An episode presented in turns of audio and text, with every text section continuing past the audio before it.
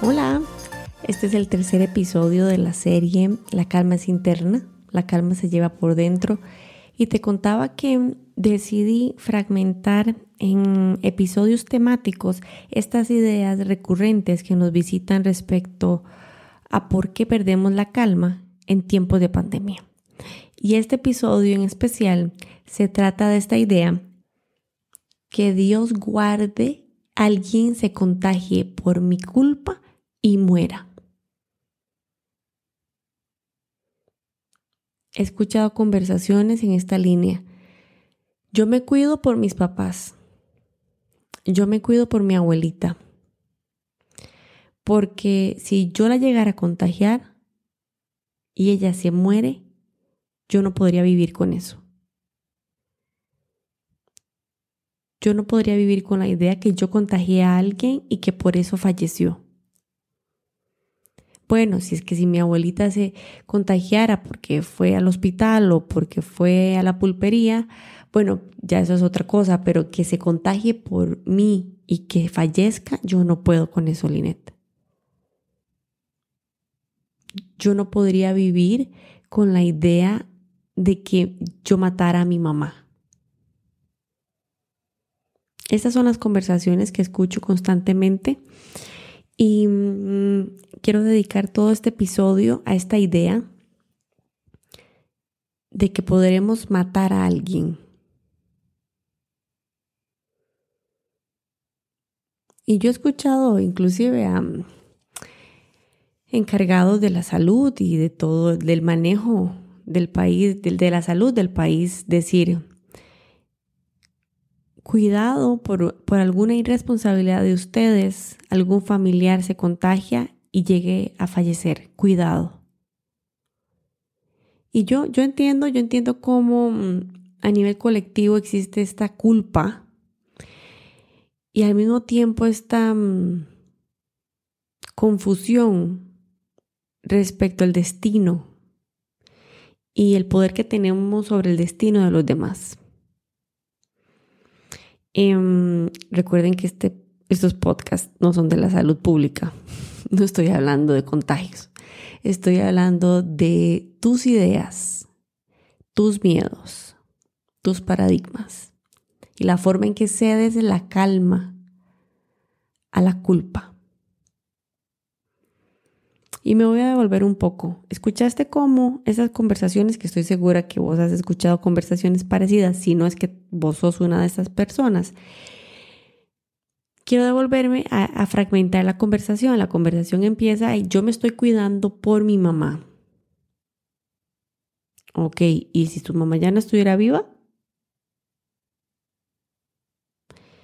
¿Qué pasaría? La conversación continúa. Yo me estoy cuidando por mi mamá porque yo no me perdonaría contagiarla.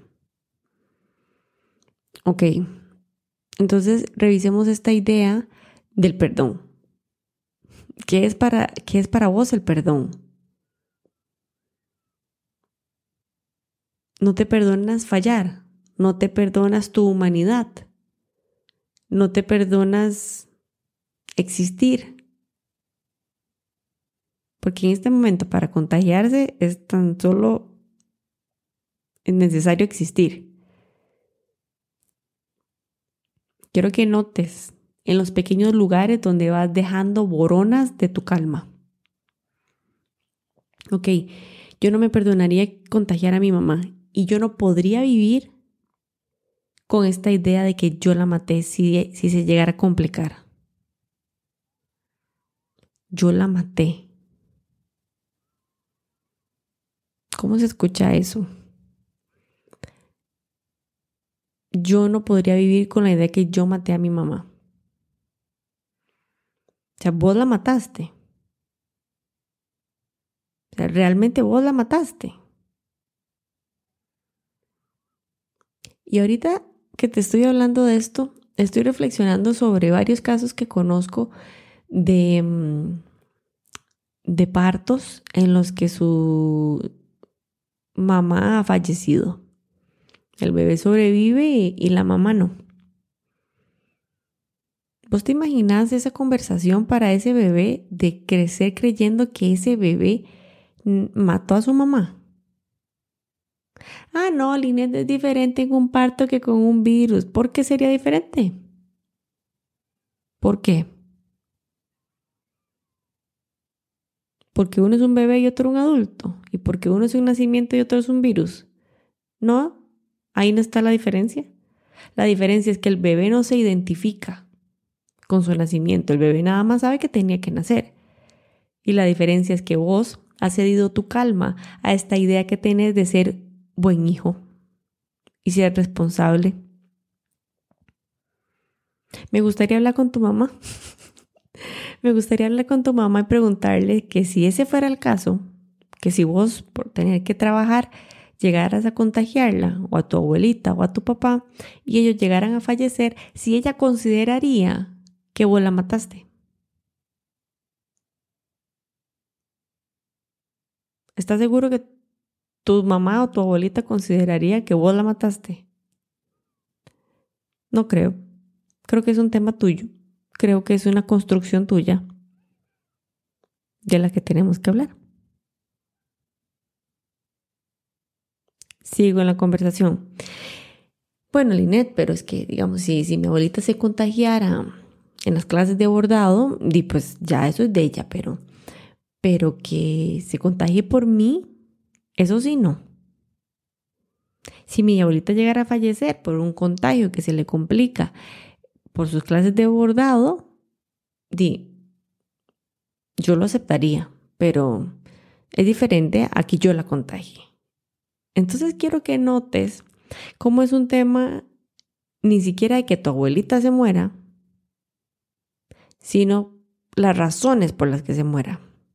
Entonces vos estás preocupada porque tu abuelita se complique y fallezca o porque sea tu nombre el que quede manchado.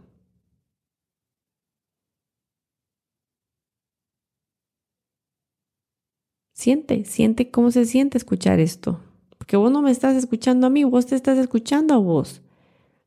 Porque la gente tiende a repetir estas cosas y de repente las, las repiten como taravillas como, y, casi que encuentran orgullo. Lo, se lo he escuchado a tantas personas decir que al punto que grabo un podcast al respecto.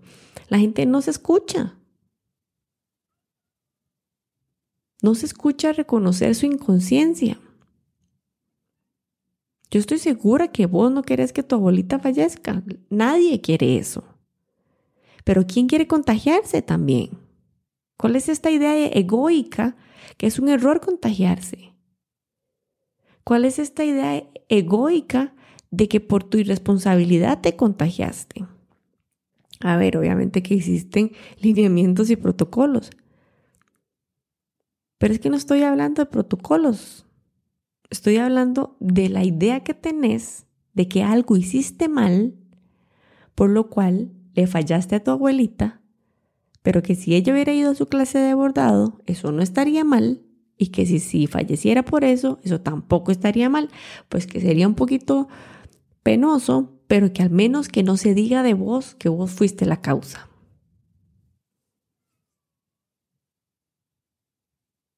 Quiero que notes cómo tu calma está por todo lado, menos en vos.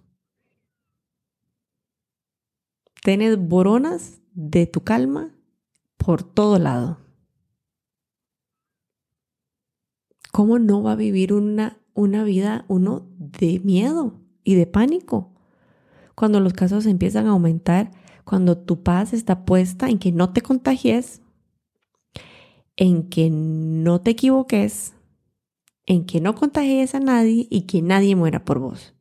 Para este momento, ¿cuántas personas han fallecido? ¿Y cuántas personas contagiaron a esos fallecidos? Tendríamos que empezar a hacer coaching a todas estas personas para regresarlas al poder. ¿Te imaginas cuánta gente quedaría sobreviviendo bajo la culpa.